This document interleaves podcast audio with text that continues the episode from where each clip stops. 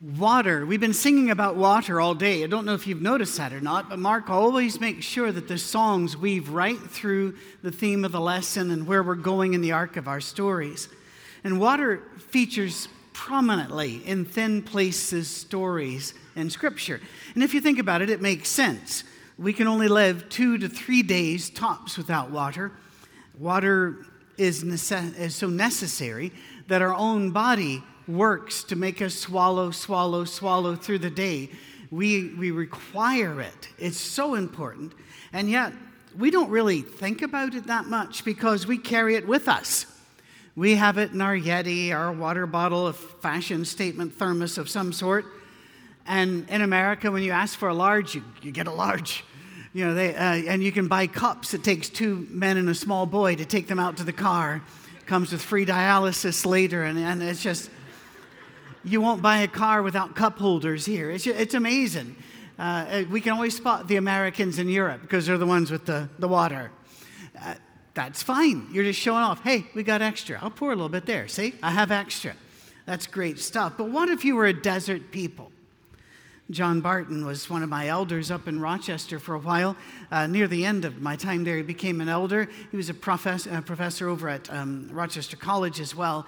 And he tells the story on himself, and I, I wish he were here because he could tell it a lot better about working in Uganda in the dirt and the heat all day. I think they were doing gardens or something.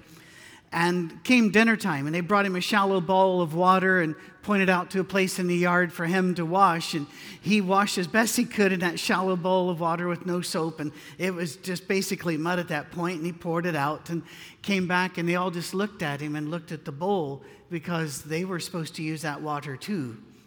They had honored him by letting him go first. He never thought anybody would want to use that. But water is so precious elsewhere.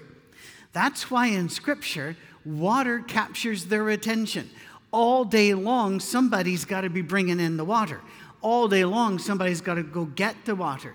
Some of you are old enough and you've lived in, uh, out in rural areas to the point where perhaps it was your job as a kid to go to the well, bring in the bucket of water. Because without, the wa- without you doing this, you just you don't have water. Water formed boundaries back then, and it still does. You cross from Minneapolis to St. Paul just by crossing a river. Uh, it, can, it can split cities like that and states. It can also split countries. In Detroit, you look across the river, and there's Canada. And I used to joke that we got to know Canadians on the bridge because we would drive across to Canada because long time before it was over the counter here, you could get Allegra and Claritin and such over the counter there. So we'd drive over there and wave at all the Canadians coming to this side because their laundry detergent didn't work because they needed to be environmentally safe. They took all the stuff that makes it work. So we would just wave to each other as we'd go to get each other's goods a different nation, and just a river between. And we gain some bits of our identity from rivers as well. In Glasgow, in the west of Scotland, it's, it's, and I'm sure it's true in other places, it's just the one I know. If you're south of the river and you're telling people, oh, I'm going to go across the Clyde to, to, to go shopping or to visit, and people go, oh, they're very strange over there. They'll, they'll actually use the word guy, which means very in Scots. So they're guy strange and you're in the north and you're, you're about done, you're about to go back over, and it's, it's, it's not that big a river. And they're going, Oh, I don't know how you live down there. They're, they're guys strange. I'm saying I've, there's a lot of that going around. So there's, it's just a river. And the march to promised land started at a sea, a walk into the Red Sea, an act of faith if ever there was one. I got to visit one on one with, with Ollie, my two and a half year old grandson, yesterday. His mom's away for minister's wife's retreat, uh, and dad has to coach the other two in soccer games, and they weren't going to loose Ollie upon the planet. So they, they said, Could I come over? And I said, Sure. So I had all morning with him, and he's, he's, of course, perfect in every way. He also is very inquisitive. And so he asked questions a lot. And he's, he ran out to my truck, started, What's this? What's this? What's, crawled under it. Started, I started making up names. That's the defibrillator. That's the, um, um, you know, That's the lumber stretcher. And we also have an air hook. We have an air hook under there. And, and he's just going on and he's asking all these questions. And it was, um, it was an amazing thing. And I often, I started thinking about Ollie yesterday because when I read scripture, I turn into Ollie. Here, you're walking through the Red Sea and they get to the other side, and Pharaoh's army is drowned. And they move on to Sinai, and I'm not ready to move on yet. I want to know more. What did it look like? Were the fish surprised? Um, were, did you, could you look up and see them? Uh, what was it? A tunnel or was it complete? Because it was a tunnel, that would be even more frightening. It'd be you know sharks over top of you or something. And I have all these questions, and yet the Bible just sends you right through there. Did they sing? Did they pray? Did they cry? Were, were they afraid? Were they in awe? I don't know. It was only after they made it through the water that they really understood that this God was something different than they had expected. It was bigger than a God that they'd had in Egypt. This God could cross borders. Back in those days, gods didn't cross borders. You had a God that was of the high places, a God that was of the valleys. You had a God that was in this river, a God that was in that river. Every God had his own little diocese, and he didn't move on. This God went with them through the water. We don't get that because we think, yeah, God's everywhere. This was a new concept. We're on the other side of the river, and God's still with us, and He's powerful on this side. Wow. So, I often wonder, what were they thinking? And we're not told much about it. And I often see God better in the rearview mirror, so I get it if they didn't quite understand what was going on when it happened. But Moses and Miriam wrote a song, and they led a congregation in it. And it's one of the best songs, and it shows how God was with them through this whole process. But because it was a song written by a woman and the woman led the congregation in it, I, as I reached out to get a, a woman's voice to, to give us Miriam's song. She didn't have to sing it. Yeah, yeah you, you can if you wish. You know, if you, if you wrote a wee tune, go for it. But it's written in Exodus, Exodus chapter 15. And one of our newest sisters in Christ, Brittany, has volunteered to do it. Come on up, Brittany. Hmm. I will sing to the Lord, for he is highly exalted. Both horse and driver he has hurled into the sea. The Lord is my strength. The Lord is my defense.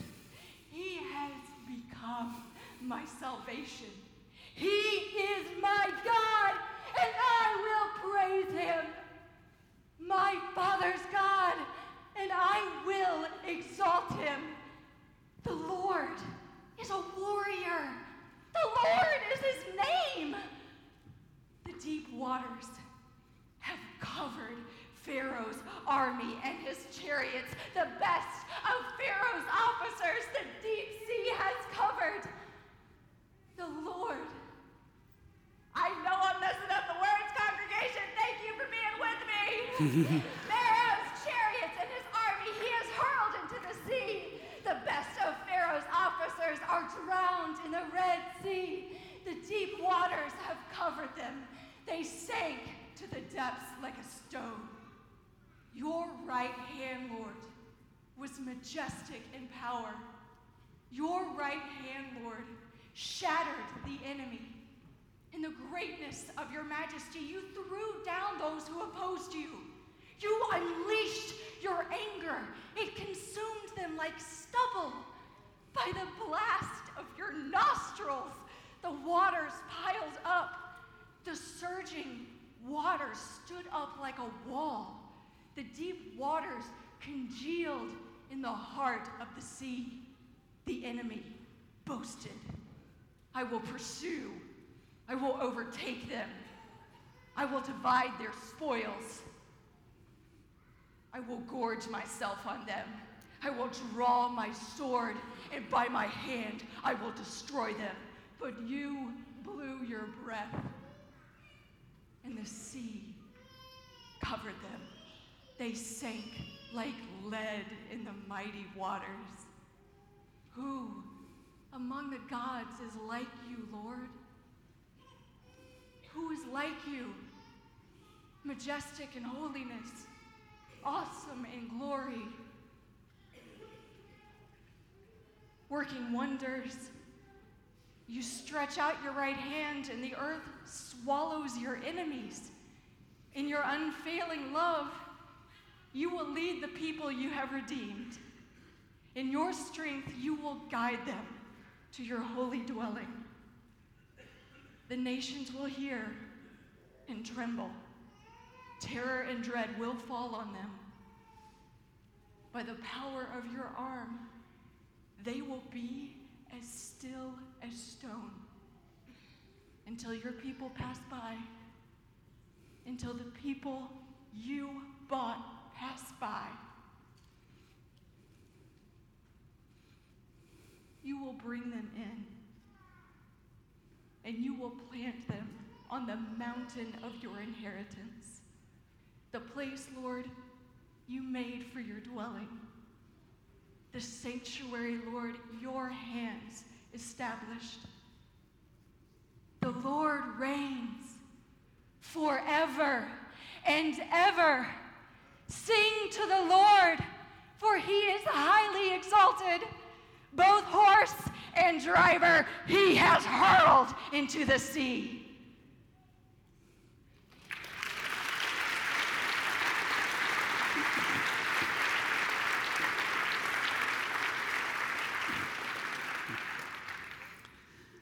I, I could have done that. Thank you, Brittany. Thank you. Appreciate that. Could have. And we all know the story. We all know that that faith that they all sang about and that excitement that they all sang about, they, they faltered. They faltered along the, along, uh, along the way. When I was a boy, I often wondered, again, like Ollie poking around at things, why does God keep telling us why that people made mistakes and made mistakes and made mistakes? I didn't understand that it was so I'd be not terribly surprised when I did or when you did. Every so often, I'll get preachers that'll email me and they're so fed up with their church. They're so fed up with an elder or they're so fed up with something else. And they'll ask me, how, how, how long should I put up with this? And of course, we look at their their situation. And of course, we try to help them, but I tell them the general rule is be as patient with other people as you want Jesus to be with you. And that should put a bit of perspective on it, don't you think? Let's be as patient with others because the Bible does talk about if you're merciful, you shall receive mercy. Maybe we need to look at the mistakes sometimes. God did punish them when they didn't keep their faith when they approached the Jordan River and they didn't have faith this time, after all he'd done for them, they didn't have faith. So listen very carefully. He kept them in the desert until the doubters died. And in churches, churches do not grow and do not prosper if they are run by the doubters. And far too often, excuse me, I think God just has to back up, let the doubters die. Then he leads you forward. Once the doubters had died, he brought them to the water. Step in the water, he told the leaders, and they did. Once again, he held the waters back. It was perhaps not as impressive as the Red Sea. I have no idea because we don't get the details that I and Oliver want. But God entered the water and they were afraid Baal was in the water because that's what they'd always been told. Baal was in the Jordan River. Baal is the one who is protecting the Philistines on the other side. Baal will kill us, and it's in flood stage, so Baal is angry. And yet, God said, Step into the water, and they did, and He stopped the water. Even when the tribes around them were afraid of that water, God was not. The old spiritual Wade in the Water is one of my favorite songs. It was uh, the first time I heard it, actually, it was done by the, the great American, uh, African American uh, wizard of the 12 string, one of the first 12 string players, named Huddie Ledbetter, back in the day. And you, you, can still find a scratchy recording of it. There's several other recordings of it, and th- to me, they're all amazing. The concept of God's going to trouble the water. Are you ready to enter the water? Remember the story of Naaman? He was a commander of a foreign army, the army of Ben Hadad II uh, of Aram and Damascus. And he'd heard from a servant girl that there was a prophet in Israel that might, that would rather, be able to cure his leprosy. Because once the leprosy gets established, he would be kicked out of his people. And here he is a captain. Now, by the way, the slave girl, how did the slave girl know this? She undoubtedly had been taken in a raid. She undoubtedly had been ripped from her family or home of some sort and taken against her will into Aram. And yet, she looks at the man and she goes, Back where you got me, there's a prophet. He can help you. So Naaman sends one of his men to the king of Israel. We got to do this through proper channels. I'm not going to go talk to the prophet. I'll send my people to talk to his people.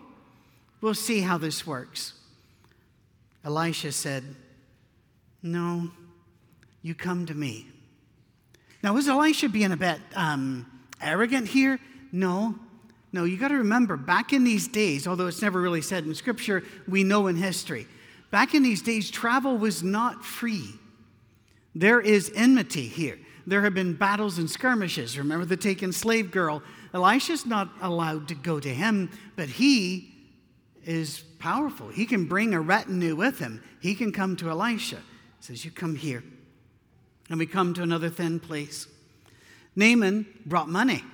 He was ready to donate a bunch of money to, to Israel or to the prophet or to the God of whatever this God was. Elisha says, No. Go to the Jordan River, bathe in it seven times. Now, why? What, what's going on here? Um, remember, they had always said their God was in that river.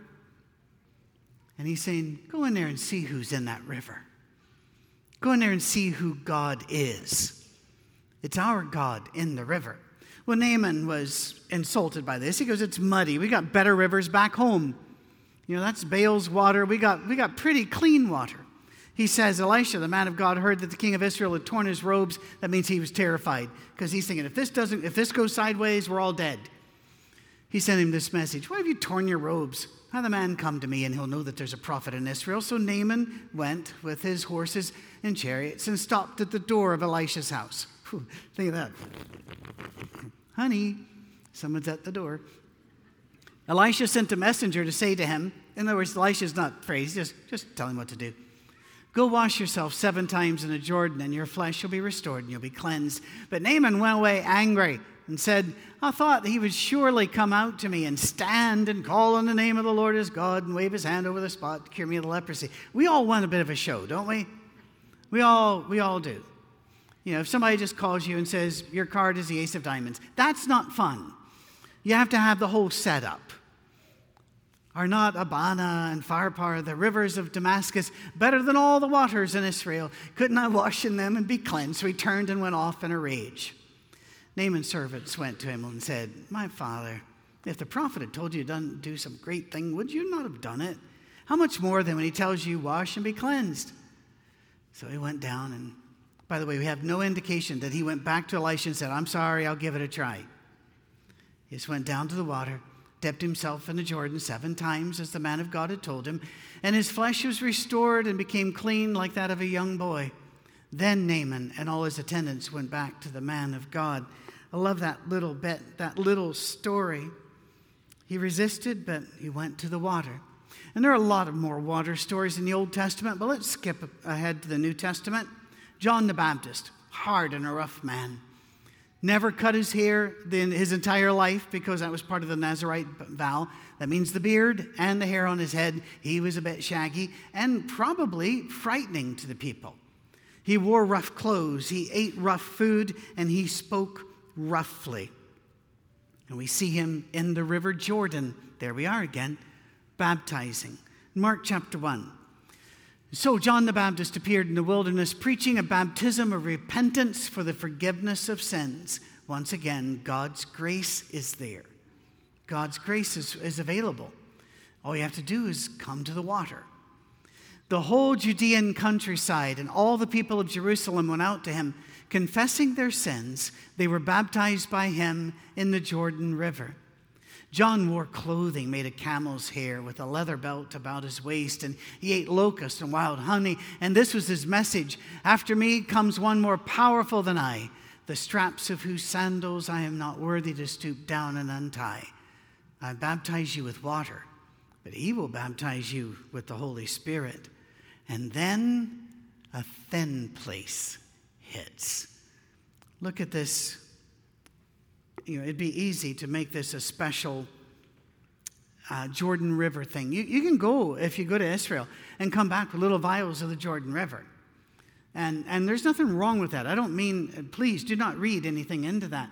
And people go to be rebaptized in the Jordan River, and I think that's probably a really cool thing to do. Not knocking that at all. A lot of people do it. But it's not the Jordan that does it, it's who you meet at Jordan. It's who you meet when you enter the water. God will meet us.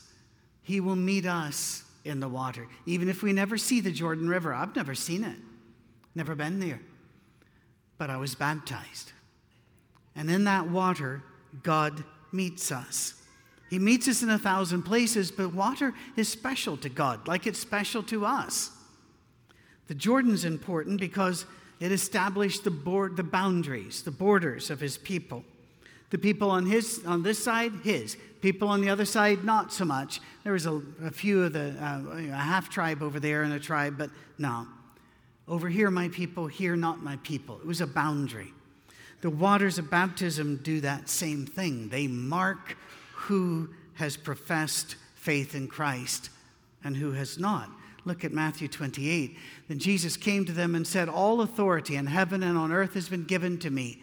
Therefore, go and make disciples of all nations, baptizing them in the name of the Father and of the Son and of the Holy Spirit, and teach them to obey everything I've commanded you. And surely I am with you always, even to the end of the age. He says, You be baptized, come to the water. And, and that, that becomes a point of contention to some. It's a thin place. And I think that's why the devil pushes back, because he knows we will meet God in the water. Look at these three passages together from Galatians, Romans, and Acts, and look for how God meets us. So, in Christ Jesus, you are all children of God through faith. For all of you who, was, who were baptized into Christ have clothed yourself with Christ. There is neither Jew nor Gentile neither slave nor free, nor is there male or female, for you are all one in Christ Jesus. Let's look at the next one. Or don't you know?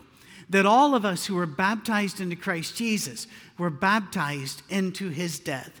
We were therefore buried with him through baptism into death, buried with him through baptism into death, in order that, just as Christ was raised from the dead through the glory of the Father, we too may live a new life. For if we have been united with him in a death like this, in the water, we will certainly also be united with him in a resurrection like his. And then Peter replied, They asked, What do we do? Repent and be baptized, every one of you, in the name of Jesus Christ, for the forgiveness of your sins, and you will receive the gift of the Holy Spirit. Just what John said. Just what John said in that first reading we did some time ago. Again and again, come to the water. And just like Naaman, people resist baptism. And that has puzzled me for a long time. Because to me, believing is harder than baptism, and repenting is a lot harder than baptism. What's so hard about baptism? And then back in my days when I used to be a shrink, I came up with a theory. And please remember, Shrinks have lots of theories. You don't have to buy any of them because another one will be coming along. But here's mine I can believe in God quietly as I'm driving in my truck up the road. I can even repent of my sins, being convicted that I have lived a bad life, and here are the things I must change. And I can do that privately. I, I can even confess. I, I can say out loud to God, because he is everywhere, not bound in by the rivers, I can say, I believe in you. I believe that Jesus is your son. But to be baptized, I've got to be in public. There has to be at least one other person there. And I have to lose control of my life for a moment. Now, it's just a moment, but you are literally putting yourself in somebody else's hands. I was, I was baptized by my father. And let me tell you something, it was a close run thing. Because I'm looking at him thinking, now he works for Jesus, but he also knows what I'm like. He might hold me a bit extra down there. He didn't. I was not an easy child to raise. I know it's a bit of a shock. But just down and up. That's all it is. But to do that, we have to be inconvenienced. We have to go out of our element. We have to go in to a different place, guided by different hands, trusting that we will be resurrected, just like Jesus had to trust. I think that's why we fight it. We need to remember something God is serious about the water. He has always been. If Naaman had refused, he could have given all of his riches and he would have still had leprosy. I've had people tell me, Don't you think God can save you without baptism? Of course He can. God can do whatever He wants to because He's God. That comes with a job description. And I hope He saves people everywhere, all over the place. I really do. But what I can do is say this He told us to go to the water. And if He tells you to go to the water, why would you not go to the water? Now, we're going to ask everybody, if you would please stand, because I need some movement here. I, I did not uh, prep them for this, and that's my bad. I could have done that. I'd like our shepherds and their wives to go to the walls like we do at prayer time, please. Uh, and if we have any staff members in here or other prayer warriors that would like to join them, and here's why. And, and Mark, you can bring your team up. Like Naaman, we can't opt out and say, Well, I'll cross a different river privately. When God has ordained this river at this time, in, in the water, we meet God the Father, God the Son, God the Holy Spirit, and they promise to live with us forever. They promise to meet us in the water. The thing to remember is that it's not special about the water, it's special about who you meet in the water. It's not about who baptizes you, it's about who meets you. It's not about a Jordan. It's, not, it's about doing what God said and meeting Him in the thin place of the water. If you wish to be baptized, I want you to go to one of these shepherds or their wives, one of these prayer warriors or their wives, and talk to them. If you have questions, you want to know more, if you have objections, go to them. They will be patient, they will be gentle and kind with you. There will be no pressure because there's no example or command for us to shove you in the water. This has to be a decision you make, creating a thin place between you and God. I'm not going to do the old fashioned singing 82 verses of Just As I Am. Instead, as we sing our final songs, those that would like to speak to our shepherds, please go. And the rest of us, let us remember we can create a thin place anytime, anywhere, when we step out in faith. May God bless you. May you shine for Jesus Christ this week.